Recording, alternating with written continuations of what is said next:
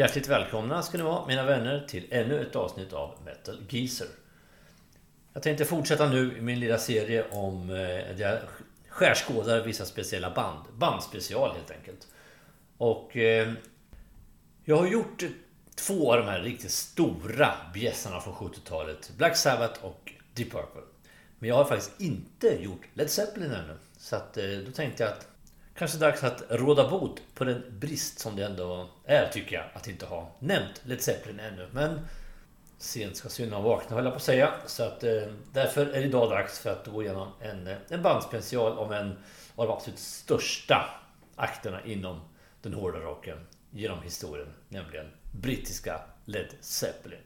Ett oerhört stilbildande och väldigt viktigt band för, för rockens utveckling. Bildat i London nittonhundrasextioåtta, och Led Zeppelin har alltid haft samma fyra medlemmar hela tiden. Jimmy Page på gitarr, Robert Plant på sång, John Paul Jones på bas och keyboard samt John Bonham på trummor. Och Led Zeppelin, som sagt, den bastion i hårdrockshistorien. Kombinationen av den här gitarrdrivna, rifftyngda hårdrocken och influenserna från folkmusik, lite orientaliska inslag och blues, det har gjort att bandet framstår som en av grundarna av den tunga rocken och det som senare skulle bli arenarock. Väldigt mångfacetterat band, mer än eh, både Black Sabbath och även faktiskt Deep Purple då. nittonhundrasextiosex så anslöt Jimmy Page till bluesrockbandet The Yardbirds som basist faktiskt. Han bytte snabbt till gitarr och spelade det tillsammans med Jeff Beck, och det är inte vem som helst, så det blev ju en powerduo av rang. Men Beck lämnade ganska direkt när Page hade kommit in senare samma år, och Jimmy Page blev då ensam gitarrist. Flera av de här låtarna som bandet då turnerade med och spelade live blev senare låtar i Led Zeppelins tidiga karriär, som till exempel coverlåtarna Train Kept Rolling och Dazed and Confused. nittonhundrasextioåtta så knakade lite i fogarna för Yardbirds då trummisen Jim McCarthy och sångaren Keith Relf ville bli mer akustiska, medan Jimmy Page ville skapa mer tung och hårdare musik. Så Page och basisten Chris Dreja, de fick tillåtelse av de andra att ja, ni får fortsätta att använda namnet Yardbirds. Har man letat efter sångare då, vill ersätta då. Och Jimmy Page ville ha en viss Terry Reid. Han har inte gjort mycket väsen oss utöver det, kan jag säga, men det var just honom man ville ha där och då. Denna nekade dock, men föreslog Robert Plant istället, som efter en viss tvekan accepterade att gå med i bandet. Samtidigt föreslog Plant att han skulle plocka med en viss John Bonham på trummor. För Plant och Bonham hade spelat tillsammans i ett band som hette Band of Joy. Strax efter så lämnade Chris Dreja bandet för att bli fotograf, byta karriär helt enkelt. Och balanserade ut då efter en ny basist. Och eh, John Paul Jones svarade på annonsen. Men han gjorde inte heller han direkt, utan det var hans fru som tryckte på och tyckte han skulle svara på den här annonsen. Och där ser man hur mycket tillfälligheter det faktiskt är på alla möjliga ställen innan ett band skapas, och hur mycket slumpen faktiskt betyder för musikhistorien. Där ser man ju i band efter band man går igenom deras historia. Det, det tycker jag är väldigt spännande faktiskt. Nåväl, man åt i alla fall ut på en Skandinavien-turné och hade då tagit det fantasifulla namnet The New Yardbirds innan det var dags att gå in i studion. Då tog man helt sonika det materialet man hade från sina liveframträdanden och gick in i studion. Och liksom, på den här tiden gick det fort att spela in skivor. Det tog nio dagar att spela in. Och det hade lite grann att göra med kostnader också, för Jimmy Page täckte initialt de här kostnaderna för plattan. Den kostade då sjuttonhundraåttiotvå pund att spela in. Och det motsvarar ungefär trettioettusentvåhundra pund idag. Omslaget på plattan är ikoniskt. Det är den här zeppelinaren Hindenburgs krasch då, som skedde i New Jersey nittonhundratrettiosju och blev slutet på eran med luftskepp i stiliserad svartvit bild. Det är ett jäkligt mäktigt omslag. Och det finns låtar på, på plattan som idag är klassiska. De är många. Men man kan nämna till exempel Communication Breakdown, Babe I'm Gonna Leave You, Good Times, Bad Times och tidigare nämnda Dazed and Confused. Den växte ut till sån här monster live några år senare när Jimmy Page gick fullständigt bananas på den här låten, och den växte till typ trettio minuter lång. Han, det där klassiska, han spelar en med en sån här fiolstråke på gitarren så hade det helt, helt flippat. Men här är den normalt lång på den här skivan. Nåväl, man var tvungen att byta namn i alla fall. För rättigheterna till Yardbirds täckte bara turnén man hade gjort i Skandinavien. De hade inte liksom täckning för att kalla sig för The New Yardbirds eller Yardbirds, utan tvungen att byta namn. Och var kom Led Zeppelin ifrån? Ja, enligt sägnen då så var det The Who's trummis Keith Moon som sa, som, som kläckte där från början. För att Jimmy Page hade först velat skapa en supergrupp med Jeff Beck och Keith Moon och John Entwistle. De två sistnämnda då från The Who. Det blev aldrig av det här projektet. För Keith Moon sa att det här kommer inte funka, det kommer att krascha som en blyballong. A lead balloon, alltså det är, det är en omskrivning, synonym för fiasko. Man hade anställt en väldigt färgstark manager, Peter Grant. Jag kommer att återkomma lite mer om, till honom strax. Och han sa att när vi ska skriva det här så kapar vi bokstaven A i LED. För det är egentligen så det ska vara. Utan vi tar bort det. Så det bara står L E D istället. För att amerikanerna, de är för korkade för att läsa ut det här namnet rätt. Om bokstaven får vara kvar. Då, då skulle de säga Lead Zeppelin istället. Så vi tar bort det. Den är Peter Grant som var Led Zeppelins manager under hela deras karriär. Född nittonhundratrettiofem och död nittonhundranittiofem var en manager med väldigt, väldigt hårda nypor. Han har fått epitetet en av de mest listiga men också mest hänsynslösa människor som branschen någonsin har sett. Det han gjorde som var väldigt bra för, för Led Zeppelin och andra band som han var manager för, det var att han skapade en helt ny marknad för artister genom att de nu fick betydligt mer procent av intäkterna på sina turnéer exempelvis. Men Led Balloon var ju inte så jättehäftigt alltså att mm, då blev det Led Zeppelin istället, vilket passade mycket, mycket bättre. Det är jäkla snyggt namn på ett band. Peter Grant säkrade också ett kontrakt med skivbolaget Atlantic på etthundrafyrtiotre tusen dollar. Och det var det största kontraktet ett nytt band någonsin har fått. På den tiden.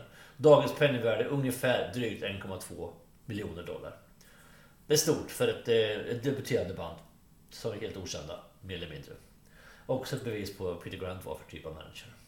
Första gigget som Led Zeppelin hade, det skedde tjugofemte oktober nittonhundrasextioåtta på University of Surrey i Battersea i södra London. Och samma år åkte man sedan till U S A. Första plattan släpptes tolfte januari sextionio i U S A och trettioförsta mars sextionio i Europa. Jag vet inte varför det var så, men så var det. Succé direkt med plattan. tia på Billboard i U S A och sexa i Storbritannien. En recensent skrev så här: The album's memorable guitarists, lumbering rhythms, psychedelic blues, groovy bluesy shuffles and hints of English folk music made it a significant turning point in the evolution of hard rock and heavy metal. Fina ord. Och en annan recensent, han avslutar sin recension med orden The musical starting point for heavy metal. Och nu jäkla gick det undan. Fyra turnéer i Storbritannien och fyra turnéer i U S A avverkade under ett och samma år. Och under den tiden spelade han också in sin andra platta, Led Zeppelin två, som släpptes tjugoandra oktober nittonhundrasextionio. Här går det fan med undan. Och den beskrivs som deras tyngsta album. Sex låtar skrevs av bandet. Tre stycken var omarbetningar av bluesstycken av Willie Dixon och Howlin' Wolf. Skivan blev en stor succé. Första plats både i U S A och i Storbritannien. Och omslaget blev nominerat till en Grammy. Som jag sa så spelade man in skivan under en väldigt hektisk tid för bandet. Och låtarna skrevs under pågående turnéer och inspelningen skedde snabbt i olika studios, lite beroende på vart man var någonstans. Och det skapade en spontanitet och en genuin känsla som verkligen märks i musiken. Och dessutom skapades ett väldigt unikt sound på grund av att så många olika studios användes. Robert Plant var inte helt nöjd med mixningen av skivan.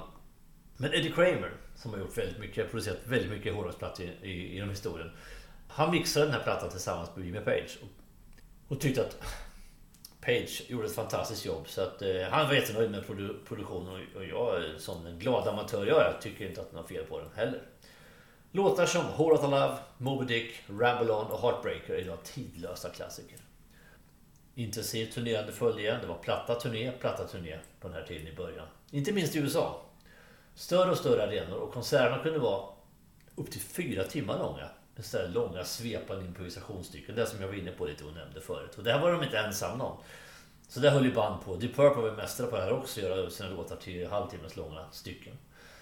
Nåväl, det gick undan som jag sa och det fortsätter så. nittonhundrasjuttio samlades Plant och Page i den lilla pittoreska, ensligt belägna sjuttonhundratals-stugan med reservation för uttalet nu, Bron yr Aur i Wales, för att påbörja arbeta med den tredje plattan, Led Zeppelin tre, logiskt sett. Den här plattan skiljer sig väldigt mycket från två första, mer inspirerad av folkmusik och keltiska toner, men det visar också bandets mångsidighet. Och även här blir den etta i U S A, etta i Storbritannien. Men det är den mest kortlivade plattan på topplistan av deras fem första skivor. Singeln Immigrant Song, som ju är en av Led Zeppelins bästa låtar och absolut den bästa på den här plattan, blev också topp tjugo i U S A på singellistan. Men den släpptes faktiskt mot bandets vilja, det är lite, också lite komiskt tycker jag. Fullängdaren släpps femte oktober nittonhundrasjuttio och en av årets mest motsedda skivor. En liten extra detalj finns på originalutgåvan av skivan. Och jag har den utgåvan. Det tycker jag faktiskt är ganska roligt att jag har den. Det finns en sån här snurrskiva på den. Det är en gatefold-omslag då. En snurrskiva på omslaget som man kan alltså rotera på den och få fram lite olika bilder i en massa små hål som är utskuret i omslaget. Och det, det är kul att jag har den originalutgåvan faktiskt. Det, det känns lite extra roligt. Även om skivan skiljer sig väldigt mycket från de två första och förvånade väldigt många när den kom, så har den gott renommé då den faktiskt uppvisar den här mångfacetterade ljudbilden och de olika influenser som bandet har. Och låtar som kan nämnas här, förutom Immigrant Song, så finns det mer bra låtar. Since I've Been Loving You, Gallows Pole och Celebration Day. Och det här är första plattan jag köpte med Led Zeppelin, så på det sättet är den en, har den en liten extra plats hos mig. Ja, under åren så växer Led Zeppelin till ett av de mest inflytelserika banden i världen. Och även utseendemässigt så utmärkte man sig på scenen med extravaganta kläder, flamboyant image. Jimmy Page kanske gick längst av allt med sina, den här svartkläder som var det massor med månar och stjärnor och grejer på, stora slag och på kragen och väldigt, väldigt vida byxben och sådär som det skulle vara på sjuttiotalet. Och scenshowerna var för sin tid väldigt spektakulära med lasershower och ljuseffekter som var extremt eh, fra, först och tidiga för sin tid, så att säga. Idag skulle det inte vara i närheten av vad man producerar nu, men på den tiden var det väldigt spektakulärt. Man skaffade sig också privatjet långt före Iron Maiden gjorde samma sak. Man hyrde hela sektioner av hotell och man fick rykte om sig om sina utsvävningar och sitt dekadenta leverne. Bland annat det här klassiska slå sönder hotellrum, det har man ju gjort i partiminut. Vid ett tillfälle så körde John Bonham motorcykel genom hotellkorridoren på Continental Hyatt House i Los Angeles. Och när man gick fullständigt banana och demolerade hotellrummet på, i, på Tokyo Hilton, det renderade i en livstidsförbud att bo på det där hotellet. Man, man var aldrig mer välkommen dit. Och så massa andra historier som har gått om. Och rykten tenderar att spinna iväg, så att allt som har sagt och skrivits är inte sant. Det ska förtydligas. Vi går vidare, mina vänner, med nästa platta då, som kommer åttonde november nittonhundrasjuttioett. Album fyra. Vad tror ni att det heter då? Ja, Led Zeppelin fyra. Egentligen, i ärlighetens namn, heter det ju inte det. För att det står ingenstans, varken bandnamn eller titel. Så ibland kallar man plattan för The Four Symbols. För att medlemmarna hade skaffat sig fyra stycken symboler. En symbol per, per medlem. Och de här symbolerna syns på omslaget. Och det ville inte bandet heller. De ville inte att det synas någonting. Det skulle bara vara den här bilden på det här, ja, skräpiga landskapet med den här skyskrapan som för övrigt står i Birmingham i verkligheten då. Och sen den här tavlan med, som de hade hittat på någon second hand någonstans och fått, fått ihop med den här mycket, mycket gamla gubben, ursäkta ordet, det finns för bättre ord, som, som bär på en stor korg med, med kvistar och ris på ryggen då. Ni har sett skivan, kan sitta här och låtsas att, eh, att jag ska beskriva den, men, men de ville inte ha någonting i alla fall mer på den då. De ville bara att det skulle vara helt, helt clean. Men skivbolaget hade ett krav, vi måste ha med det för att det ska bli någon form av koppling då. Och de här symbolerna, ja, vad står de då för? Ja, vi kan ta lite snabbt, lite kort vad de, vad de här symbolerna står för. Robert Plants symbol, det är en fjäder i en cirkel. Och det är symbol för den egyptiska gudinnan Mat, ursäkta igen för uttalet. Den här gudinnan står för sanning, rättvisa, harmoni och balans. Och fjädern kan man också se som en symbol, en skrivsymbol, alltså som en fjäderpenna, eller som Plant skrev alla texter. John Bonham, tre ringar som överlappar varann. Och det är en tidig symbol för treenighet, man, kvinna, barn. Och i John Bonhams fall så tänker man då på sonen Jason. De här ringarna kallas för The Borromean Rings. Och sen kommer en liten rolig koppling, eller rolig, den var till tragiskt på slutet med tanke på vad som hände John Bonham. Men eftersom han var en notorisk nyttjare av alkoholhaltiga drycker så är det symboliskt kanske att även ölen, den amerikanska ölen Ballantines, har samma tre ringar i sin logga.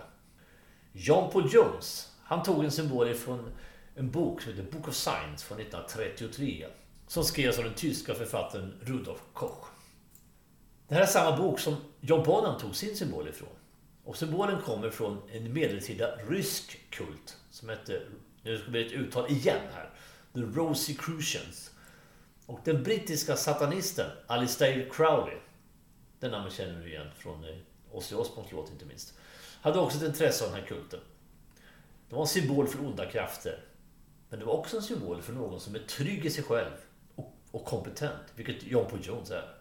Symbolen är en cirkel över tre stycken ovaler, eller som det egentligen heter, trequettor.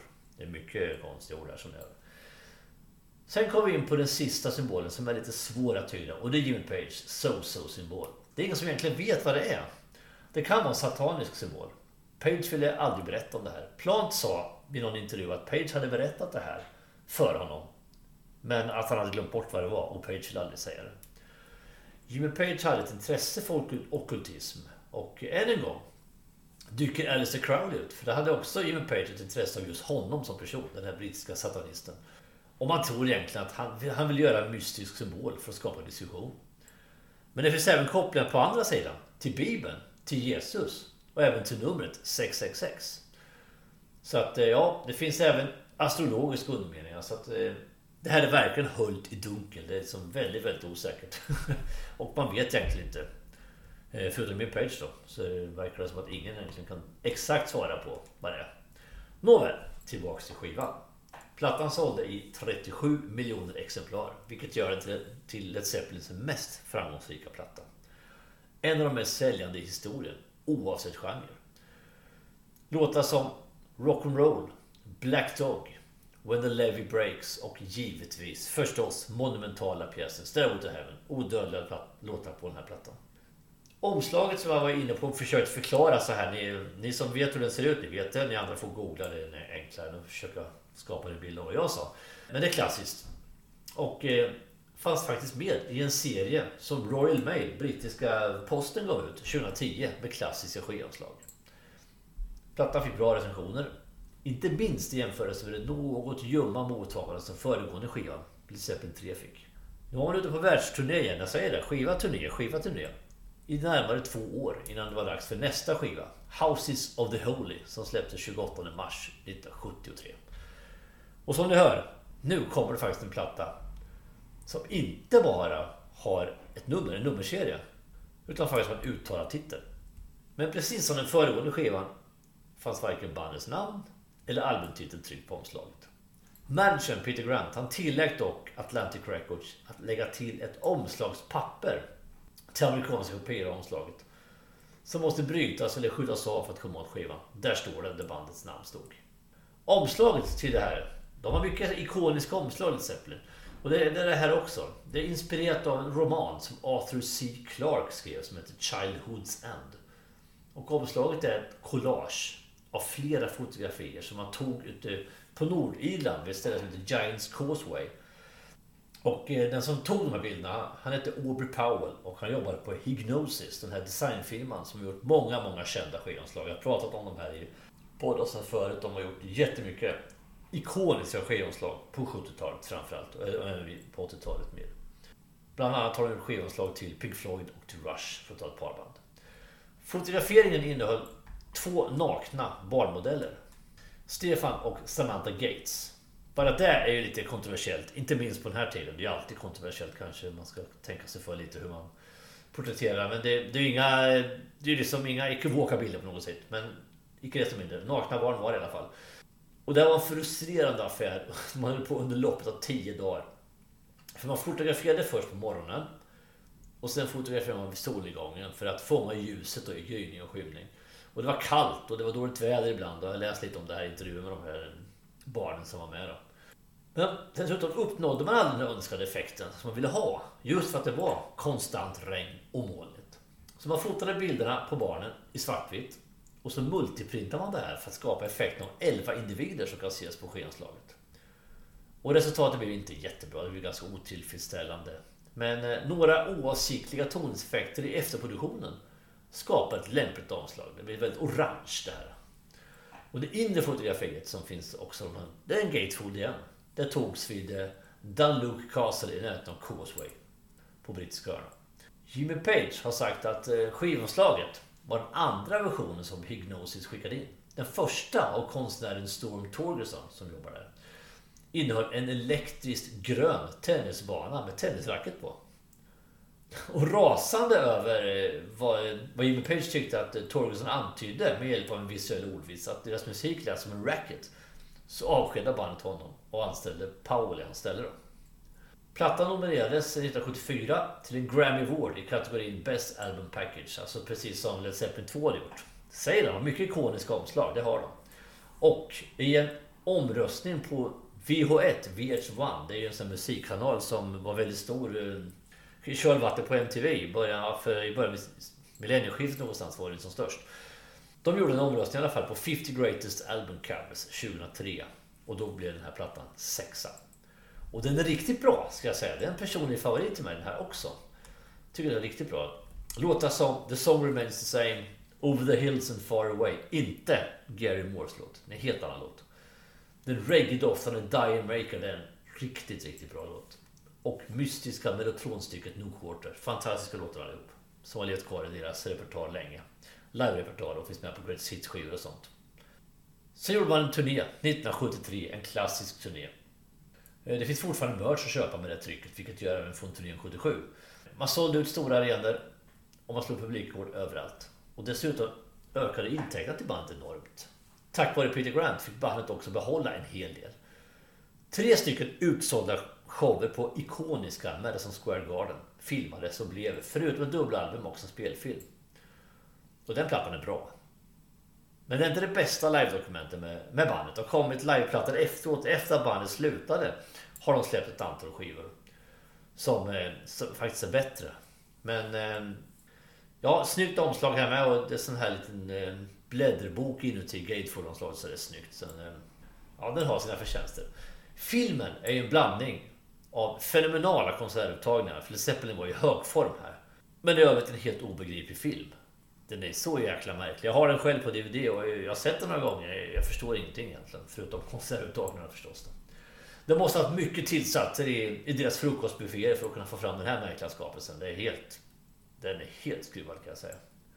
Filmen kom ut först nittonhundrasjuttiosex. Som en anekdot i alla fall på de här spelningarna i Madison Square Garden. Inför sista spelningen, sista kvällen, så blir bandet bestulet då på hundraåttio tusen dollar. I dagens värde ungefär en komma två miljoner dollar. Från en deposit box på Drake Hotel som de bodde på i New York. Och jag tror att den hotellchefen förmodligen inte fick behålla jobbet. Det blev någon rejäl hårtork av Peter Grant först och sen var det nog bara kicken, skulle jag tro. Nåväl, sjuttiofyra pausar man turnerat och koncentrerade sig på att starta sitt eget skivbolag, Swan Song. Och den här symbolen, det är en bevingad man som skulle kunna vara Apollo eller Icarus. Originalet ritades av engelsmannen William Rimmer artonhundrasextionio. Och bilden är en tydlig symbol för, för bandet. Och det finns på otaliga merch. Ni känner ju igen det, det vet jag allihop. Utan tvekan. Och tjugofjärde februari nittonhundrasjuttiofem kom första plattan på egna bolaget. Physical Graffiti, en dubbelalbum. Bandet skrev och spelade in åtta nya låtar till albumet i början av nittonhundrasjuttiofyra redan. På Hedley Grange, ett landställe i Hampshire. Vilket gav dem gott om tid att improvisera arrangemang, experimentera med inspelning. Den totala speltiden räckte knappt till tre sidor av en L P. Så de bestämde sig, nu har vi fått upp mer. Vi har, fått, vi har för mycket bra låtar här, så vi, vi kan inte bara släppa en enkelplatta, vi måste göra en dubbel. Så de bestämde sig för att utöka den till en dubbel genom att inkludera tidigare outgivna låtar. Från sessionerna för de tidigare albumen, Zeppelin tre, Zeppelin fyra och Houses of the Holy. Albumet täckte en rad olika stilar, inklusive hårdrock, progressiv rock, rock'n'roll, folkmusik. Jag säger det, ett väldigt mångfacetterat band, Led Zeppelin. Albumet mixades under sommaren sjuttiofyra och skulle släppas i slutet av året. Men utgivningen försenades dock en del på grund av att eh, omslaget då, designat av Peter Coriston, hette han som gjorde det. Det var så svårt att tillverka, det visade sig. Så man fick hålla på några gånger då och försöka få ordning på det här innan man fick kontroll på. Likadant här, det här skönslaget, likadant. Drar man ut innerkonvolutet så bokstäverna physical graffiti syns liksom i fönstren på det här huset då. Och huset som är på omslaget finns för övrigt på riktigt och ligger på nittiosex and nittioåtta Saint Mark's Place i New York. Physical graffiti, kommersiellt och kritikermässigt framgångsrikt, den släpptes och debuterade också den som nummer ett på albumlistan i Storbritannien och nummer tre i U S A. Och låtar vi kan nämna här är Custard Pie, In My Time of Dying, Trampled Underfoot och kanske den mest ikoniska från den här plattan, Kashmir. Den här ödesmätta låten som handlar om den här striden kring det här området, Kashmir. Allmänt marknadsfördes av en framgångsrik U S A-turné och en fem kvällar lång vistelse på Earls Court i London. På den tiden var Earls Court, den arenan, Storbritanniens största. Och där hade man utsålda spelningar fem kvällar och det är mäktigt, det är inte dåligt verkligen. Och nu var man uppe i allra högsta segmentet i rockvärlden. Man tävlade med Rolling Stones och The Who bland annat om titeln världens bästa rockband. Ny turné planerades då till hösten nittonhundrasjuttiofem. Men Robert Plant och hans fru Maureen var inblandade i en trafikolycka på Rhodos, vilket innebär en hel del skador, bland annat en bruten fotled från Robert Plant, svåra skador från Maureen som överlevde, hon fick blodtransfusioner och akutvård och överlevde. Turnén ställdes, ställdes förstås in och man ägnade tid åt att skriva material till sin nästa platta, Presence. Den släpptes trettioförsta mars nittonhundrasjuttiosex och trots en omedelbar succé igen både i U S A och Storbritannien. Jag nämner de två generellt ofta, de två stora marknaderna för, för musiken, så blev det här dock deras sämst säljande album. Och det är första skivan utan keyboards, men efteråt har albumet fått upprättelse som en väldigt dynamisk skiva med ett tungt rock approach. Även det här skivomslaget gjordes av Hipgnosis. Jag tycker inte att Presence är så rolig faktiskt, den är inte jätte, jätteintressant tycker jag. Det finns några låtar, jag kommer återkomma till dem strax, men en ganska blek platta tycker jag i deras karriär. Så vi vet lite mer om inspelningar och sånt. När de väl hade kommit överens om hur de skulle spela så var gruppen ivrig att spela in det här. Page föredrog att åka till Musicland Studios i München i Tyskland. Han ansåg att de hade toppmoderna inspelningsanläggningar. German Parts. Plant höll fortfarande på att återhämta från olyckan under inspelningen och sjöng sin sång. Han sjöng in den sittandes i rullstol, vilket innebär att Page tog på sig det mesta av ansvaret vid inspelningarna. Och det gick fort här. Man spelade in en färdigställd platta på arton dagar. Men de slutliga mixarna färdig tjugosjunde november nittonhundrasjuttiofem. Snabbaste inspelningstiden som hade uppnått sedan debutalbumet. Och det här är lite roligare än ett år också. Att man hade så himla bråttom. För Led Zeppelin var ju verkligen ett band som var ett gigantiskt band den här tiden. Man hade inte behövt ha så bråttom i studion. Man hade ju råd att betala studiotid. Men de stressade inspelningssessionerna var delvis ett resultat av att Led Zeppelin hade bokat studion strax före Rolling Stones, som strax inom kort skulle spela in låtar till sitt album Black and Blue som släpptes eh, våren sjuttiosex, precis som Presence. Första plattan med Ronnie Wood för övrigt. Efter att Mick Taylor i ren självbevarelsedrift hade lämnat bandet för att inte fullständigt eh, gå under i, i drogmissbruket då, när han försökte hålla hemma steg med Keith Richards. Nåväl, Page förhandlade i alla fall med Rolling Stones om att få låna två dagar deras inspelningstid. Och det fick han. Under vilka han färdigställde alla gitarrpålägg under en enda lång session. Så Page och producenten Keith Harwood, de arbetade sen med mixarna praktiskt taget oavbrutet tills de somnade. Den som vaknade först gick tillbaka till skrivbordet, mixerbordet, för att fortsätta. Page uppgav senare att han arbetade cirka arton till tjugo timmar varje dag under sessionerna. Och det var inte bara Page som hade jobbet här. Det hade även Robert Plant, de var utmanande inspelningar fast på ett annat sätt. Studion låg i en källare på ett gammalt hotell och sångaren kände sig klaustrofobisk, han hade led lite av klaustrofobi. Upplevde också fysiska svårigheter för av sin bilolycka och dessutom saknade han sin familj. Han sa senare också att han var väldigt upprörd över att Page och managern Peter Grant bokade pressensessionerna och började, om, började helt enkelt omvärdera prioriteringar i sitt liv. Kände att det här, det här kanske inte är någonting vi ska hålla på med i det här hysteriska tempot så här mycket hela tiden. Och eh, varför bestämmer de saker över huvud på mig? Så det här började gnissla lite i Led Zeppelin. Men oavsett det, albumet blir färdigställt en dag före amerikanska högtiden Thanksgiving. Så det föreslog Plant för skivbolaget. Vi kan kalla albumet för Thanksgiving. Men eh, det var ingen annan som tyckte att det var särskilt bra då. Utan man övergav den här idén snabbt till förmån för en titel som ansågs representera den kraftfulla kraften och närvaron som bandmedlemmarna kände omgav gruppen under inspelningstiden. Ja, i alla fall den officiella förklaringen. Kända låtar från den här plattan är inte jättemånga, i, i min värld i alla fall, som eh, håller plattan som absolut inte är deras bästa. Men Nobody's Fault But Mine och Achilles Last Stand går ju liksom inte att kliva förbi på något sätt ändå.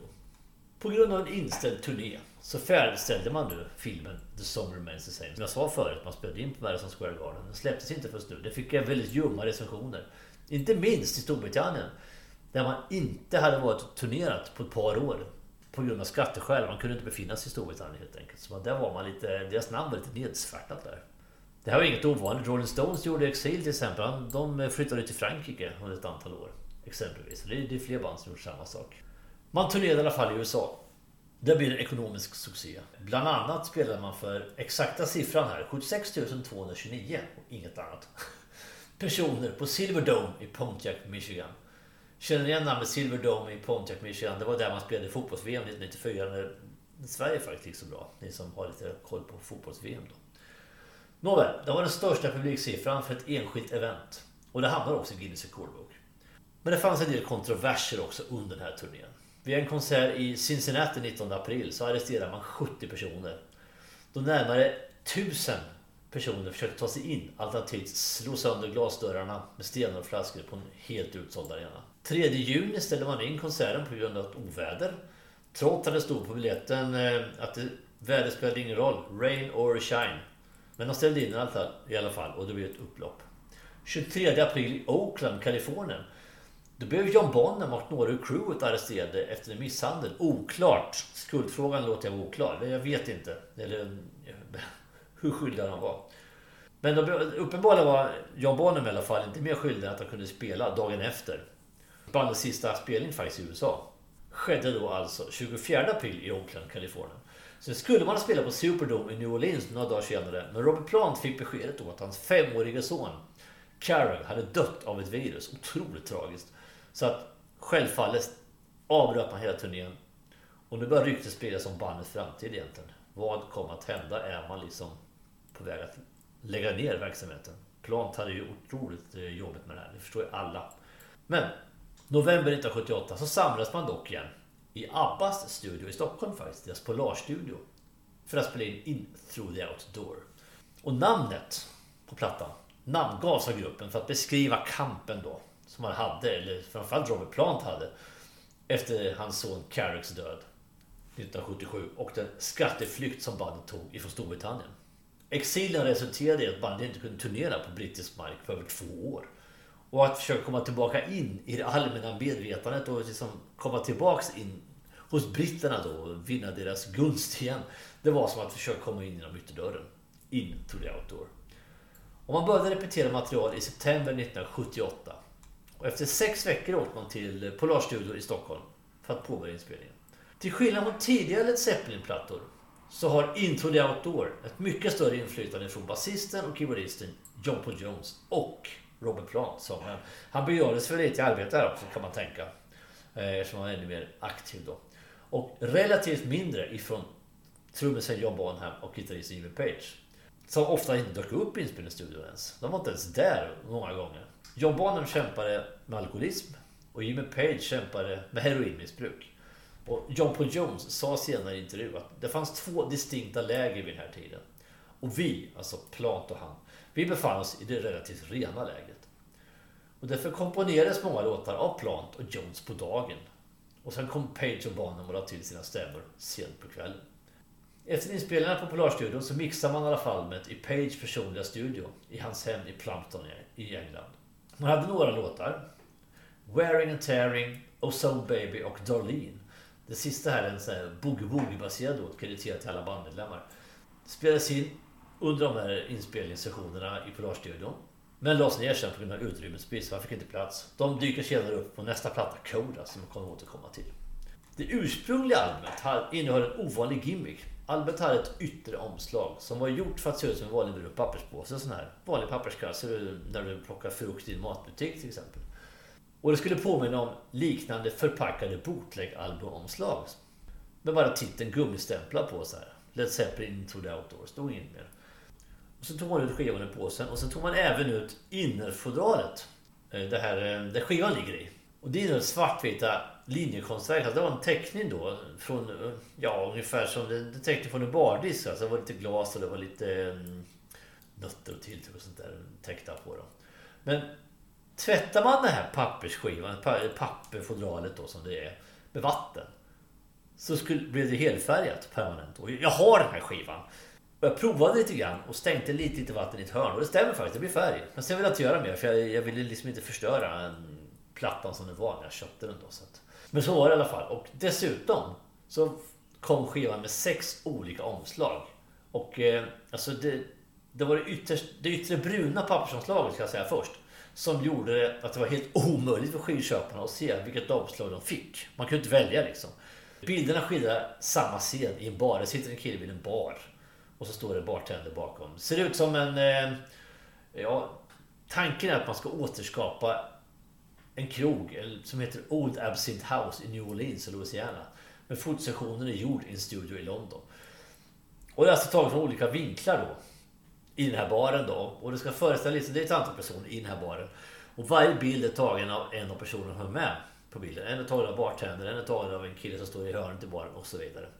Och det här är ju, ja, för det första är det en ganska rolig grej. Och för det andra tror jag säkert att det fanns en baktank att folk ska köpa alla de här sex olika. Och när du inte ser heller vad det är, vad det är för någonting, vad det är papperspåsar runt omkring, så kan du få köpa tjugofem plattor. Så kommer det rätt, kanske vilka som gjorde det.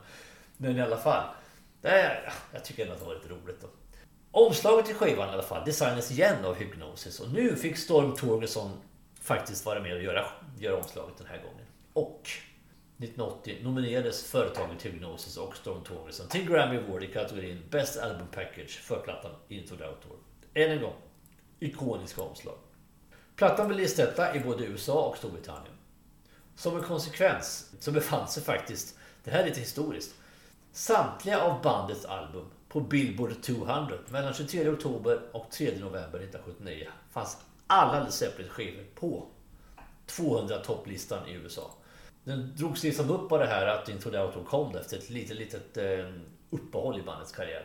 Den blev hyllad av kritiker men betraktas ändå lite som den fula ankungen av de riktigt rättrogna fansen. Jag tycker skivan är riktigt bra. Det var den andra Led Zeppelin-skivan jag köpte efter Led Zeppelin tre. Jag tycker den är... klart underskattad. Inte varför den är så jäkla dåligt eh, omtyckt av de här riktigt eh, puritanerna som Led Zeppelin-fansen. Men låtar som In the Evening, All My Love, I'm Gonna Crawl, Southbound Sourest, Fool in the Rain och Hot Dog. Alla personer har följt hos mig. Tycker det är, det är en riktigt bra skiva. Nu var det dags för turné igen. Efter två uppvärmningsgig i Köpenhamn i augusti nittonhundrasjuttionio så åkte man till Nebworth som ligger strax utanför London för att headlina en festival i Nebworth. Inför drygt hundrafyra tusen åskådare.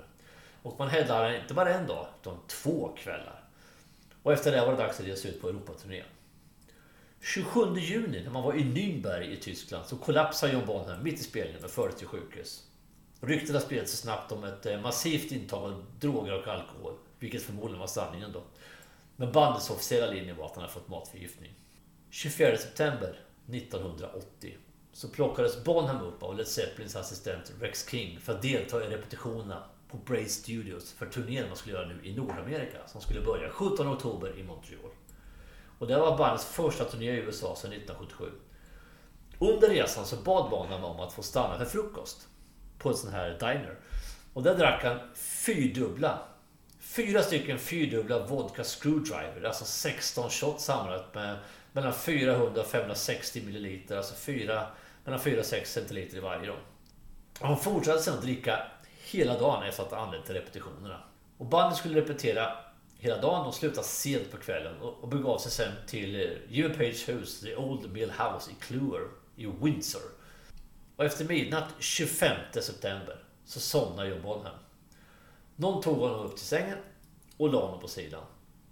Morgonen därpå, eller eftermiddagen därpå egentligen, inte morgonen, eftermiddagen därpå kom Led Zeppelins turnéchef Bungie LeFavor upp till rummet och tillsammans med John Paul Jones fann de honom okontaktbar.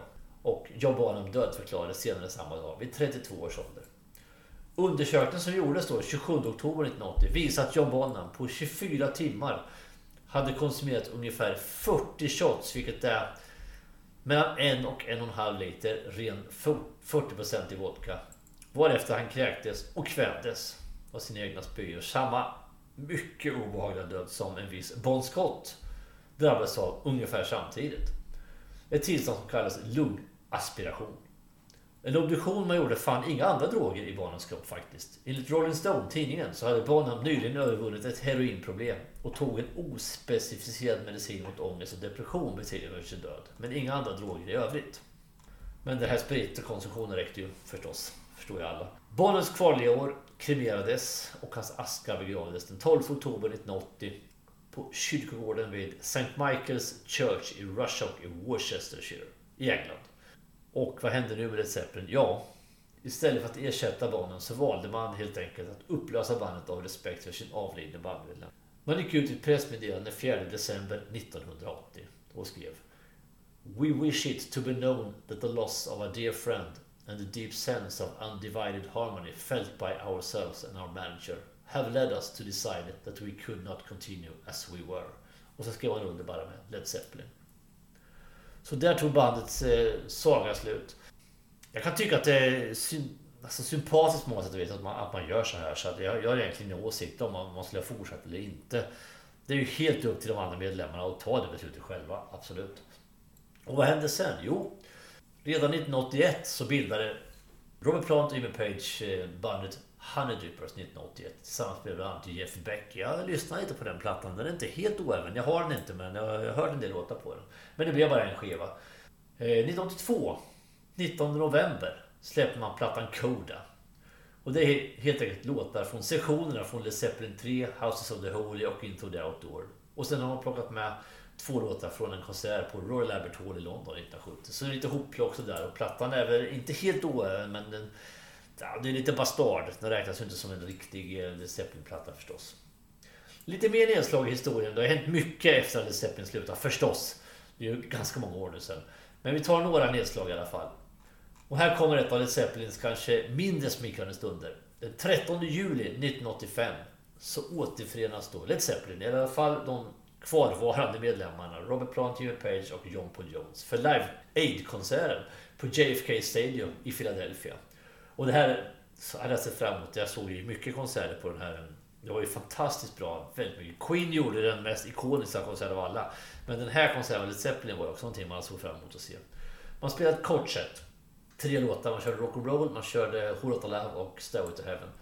Och man hade trummisarna Tony Thompson och Phil Collins. Och sen basisten Paul Martinez. Phil Collins hade medverkat på Robert Plants två första soloalbum. Och Martinez, basisten, var medlem i Plants soloband. Men det här blev inte bra, det blev allt annat än bra. Framträdandet stördes då att man hade inte hunnit repetera någonting med de två trummisarna. Man flög in Phil Collins, han var ju först i England och spelade. Sen flög han i Concorde över till Philadelphia för unga. Den miljöpåverkan kan man ju verkligen ifrågasätta, men det kanske inte var en diskussion nittonhundraåttiofem, tyvärr. Nåväl, i alla fall. Man hade inte repeterat någonting, så de var osynkade de här två trummisarna. Page hade problem med en ostämd gitarr. Monitorerna funkade inte så de hörde inte sig själva, det, då blev det väldigt svårt att spela och Plant hade jättestora problem med rösten, den sprack fullständigt några gånger. Och Jimmy Page beskrev föreställningen som ganska rörig, ja det är en understatement. Och Plant karakteriserade låten, konserten som, som ett illdåd, det är kanske mer närmare sanningen. Jag har den här kvar på en gammal rasslig V H S och det är ju inte vackert att se på, alltså det är det inte. Och eh, det finns en officiell D V D från Live Aid. Där nästan alla konserter finns med, men Led Zeppelin är inte med. Det har de sett till att den här ska ni inte ha med. Och det förstår jag. Och dessutom tror jag inte att Page var helt i balans, för att han ser mer än lovligt påverkad ut på den här konserten. Verkligen. Så att, nej, det är inte Led Zeppelins finaste stund. Verkligen inte. Tio år senare, nittonhundraåttioåtta, återfinner man i, i de här tre medlemmarna igen för Atlantic Records fyrtioårsjubileumskonsert. Men då hade man eh, John Bonhams son Jason på trummor. Men det blev igen inte något vidare. Det var återigen så här osammanhängande. Robert Plant och Jimmy Page hade grälat omedelbart innan de gick upp på scenen om huruvida de skulle spela sig åt Heaven eller inte till exempel. Och John Paul Jones keyboard var helt borta i direktsändningen i T V. Så Page, han beskrev framtiden som en stor besvikelse och Plant sa att spelningen var vidrig. femte mars nittonhundranittiotre släppte Jimmy Page tillsammans med David Coverdale, den ikoniska sångaren från Deep Purple och Whitesnake, givetvis, det vet ni, en platta som hette Coverdale Page. Den blev väl egentligen kanske mest en parentes i hårdrockshistorien. Lite hypad när den kom, kanske mest beroende på att det var de här två herrarna som gjorde samarbetet tillsammans, och skivan är lite dålig men ganska anonym, ganska intressant. Det blev ingenting mer än bara den här enda skivan då. Men nu kommer jag in på en ganska intressant sak i alla fall. Nämligen tionde december tjugohundrasju. Då återförenas Led Zeppelin igen. För en hyllningskonsert för Ahmet Ertegun, som var skivbolagsdirektör på Atlantic Records, som hade avlidit året innan. Man hade en Ahmet Ertegun Tribute Concert på O två Arena i London. Och återigen hade man Jason Bonham, John Bonhams son, på trummor. Och enligt Guinness eh, rekordbok då, tjugohundranio, så satte den här showen rekord för highest demand for tickets for one music concert. tjugo miljoner förfrågningar skickades in online från folk som ville se konserten. Kritiker lovordade den här föreställningen och det spekulerades vitt och brett om en fullständig återförening. Det var bra, det var en väldigt, väldigt bra konsert. Jimmy Page, John Paul Jones och Jason Bonham, de rapporteras att de var villiga att turnera och arbeta med material för ett nytt Zeppelin-projekt. Alltså Jimmy Page har alltid varit lite intresserad av att återförena Zeppelin. Han har alltid hållit på att försöka att återförena Zeppelin mer eller mindre av och till genom åren då. Robert Plant var inte lika intresserad. Han höll på med ett turnerande tillsammans med countrysångerskan Alison Krauss och uppgav i september att när han, han ska inte spela någonting, han vill turnera med bandet. Jag sa till dem att jag var upptagen, att de helt enkelt skulle vänta, sa Plant. Jag skulle komma så småningom, vilket de var okej okay med, åtminstone vad jag vet. Men det visade sig att det var de ju inte. De ville ju inte vänta på mig. Och vad som är ännu mer nedslående, det var att Jimmy Page använde det här mot mig, sa Plant. Så John Paul Jones och Jimmy Page sägs i alla fall att de letade efter en ersättare till Robert Plant. Och det var kandidater som Steven Tyler från Aerosmith och Miles Kennedy från Alter Bridge. Och man bekräftade då i januari tjugohundranio att nej, det blir ingenting i alla fall. Men Miles Kennedy var ju uppenbarligen, det fanns ju en sanning riktigt i alla fall, för han har ju själv uttalat sig efteråt och har sagt att få möjligheten att spela med Jimmy Page och John Paul Jones och Jason Bonham, det var speciellt. Ja, det är i stort sett mitt scenet som, som artist just där. Det var en galen bra upplevelse. Det är något jag fortfarande tänker på jätteofta. Det är så värdefullt för mig. Så någonting hände ju där i alla fall. Men tillbaka till Ahmet Erteguns Tribute Concert i, i London då, på O två Arena. Han har släppt den som en, en box då, med D V D och C D, det finns även på en ny. Celebration Day, den hade premiär sjuttonde oktober tjugotolv, släpptes på D V D nittonde november. Fantastiskt bra, den är jätte, jättebra. Och eh, filmen spelade in etthundratjugofyra miljoner dollar på en kväll. Livealbumet nådde plats två och fyra i Storbritannien respektive U S A. Riktigt bra platta och en grym konsert. Och det, det säger bandet själva efteråt att de var verkligen i form här. Alltså det är en riktigt, riktigt bra konsert. Man återupprättade sitt, sitt rykte som liveband här förtjänstfullt. Och som jag sa så gick det ut tjugo miljoner förfrågningar om, om, biljett, eh, om biljetter till konserten. Andrahandsförsäljningen sköt ju höjden förstås då, följaktligen. Enligt rykten så gick andrahandsbiljetterna för ungefär etthundrasextioåtta tusen dollar. Det är alltså en miljon kronor drygt som man fick betala då, i andra hand för att, för att få tag på sån här biljett. Nåväl, utöver det så har Jimmy Page ständigt jobbat med Led Zeppelins material. Han har eh, remasterat alla plattor med bandet flera gånger och gett ut olika uppsättningar av skivorna, olika samlingsboxar, olika extra material. Verkligen jobbat med, med Led Zeppelins grejer. Robert Plant har ju inte alls varit intresserad på något vis. Och samlingsboxar har ju kommit ut, alltså Greatest Hits-grejer till exempel. Då. Du har en som heter Remaster, så där är en som heter Mothership. Och så här, det finns mycket olika. Och live-dokument också har släppts, ett antal. Och det är så här, bandet kommer ju aldrig att återförenas, så är det ju bara. Någon mer gång. Den här konserten man gjorde på O två Arena. Ahmet Ertegun Tribute Concert, jag säger det igen. Det var sista spelningen som Led Zeppelin någonsin gjorde, så var det. Men deras arv är ju helt obestridligt. Det är ju, det är ju verkligen en av de största ikoniska banden i, i rockhistorien, i hårdrockshistorien, utan tvekan. Trots en relativt kort karriär, som dessutom fick ett abrupt slut, så är bandet ett av rockhistoriens absolut största. Och med det sagt så är vi mål med avsnittet om Led Zeppelin. Vi ska avsluta bara med topp fem. Jag ska kort, väldigt kort bara säga. De släppte bara åtta studioalbum plus Koda. Så att eh, topp fem, de fem bästa skivorna, det blir ju lejonparten av deras eh, katalog, självfallet. Men jag ska ändå ta de fem skivorna som jag tycker är de bästa. Och eh, på femte plats kommer Into the Outdoor. Otroligt utskälld av eh, hardcore-fansen av Led Zeppelin. Jag håller den väldigt högt. Jag tycker den är riktigt bra. Snyggt, eh, en snygg avslutning på, på bandets eh, karriär, vilket de inte trodde då förstås, eller visste då. En riktigt bra platta. Houses of the Holy lägger på fjärde platsen. Det, det finns mycket bra musik på den. Och eh, många vill ha med Physical Graffiti, men jag, jag tycker Houses of the Holy är en bättre platta helt enkelt. Och sen tredje platsen tar vi debutskivan Led Zeppelin One, eller Led Zeppelin som det bara heter. Stark debut. Mycket gamla grejer från Yardbirds-tiden då. Men de gör det bra. De är unga, de är pigga, de är friska, de är hungriga. Och det märks verkligen på den här skivan. Inspelad på bara, ja, på en kafferast som ni vet då. För ungefär två gram och paket tuggummi i pris. Men fantastiskt bra skiva ändå. Nästa också upplägger jag Led Zeppelin fyra. Eller den som inte heter någonting egentligen. Four Symbols. Klassisk platta. Självfallet med... Inte minst med megapjäsen Stout även på. Men det finns fler bara låtar. When the Levee Breaks som jag sa. Rock'n'Roll och Black Dog. För att ta några till. Ja, jag pratade om klassiker för några avsnitt sedan i podden. Och det här, alla de här platserna är ju klassiker. Och just då nämnde jag Led Zeppelin fyra i just det avsnittet. Och det är verkligen en sann klassiker. Men etta på listan lägger i alla fall den plattan som betraktas som deras tyngsta och kanske hårdaste i vis på bästa ord. Den riktiga heavy metal-plattan som de släpper. Nämligen Led Zeppelin två. Den lägger jag först. Låtar som Whole Lotta Love, Heartbreaker, Ramble On och Moby Dick och liksom inte att kliva förbi. En sann klassiker också. Och eh, ja, det är svårt att ranka med plattor, de är fantastiskt bra ihop dem. Jag lägger Led Zeppelin två först. Och med det jag sagt då, mina vänner, som sagt, vi är mål med avsnitt om Led Zeppelin. Jag hoppas att ni har haft behållning av det. Det är ett stort band, det är mycket att ta in och det är svårt att eh, fatta sig... Eh, hyfsat korta på uttrycket. Det här blir ju nästan en timme långt då det här avsnittet. Men alltså det finns otroligt mycket kring det här bandet trots deras relativt korta karriär. Och jag har ändå inte gått in på någonting efter deras karriär mer än lite marginellt några konserter och så. De har ju gjort mycket efter också. Vi hörs snart igen mina vänner med ett nytt avsnitt som jag som vanligt inte vet vad det kommer handla om här och nu. Det vet jag förhoppningsvis bättre där och då.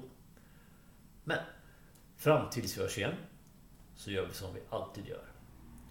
Vi fortsätter stava med det hårda alfabetet. Tack och hej.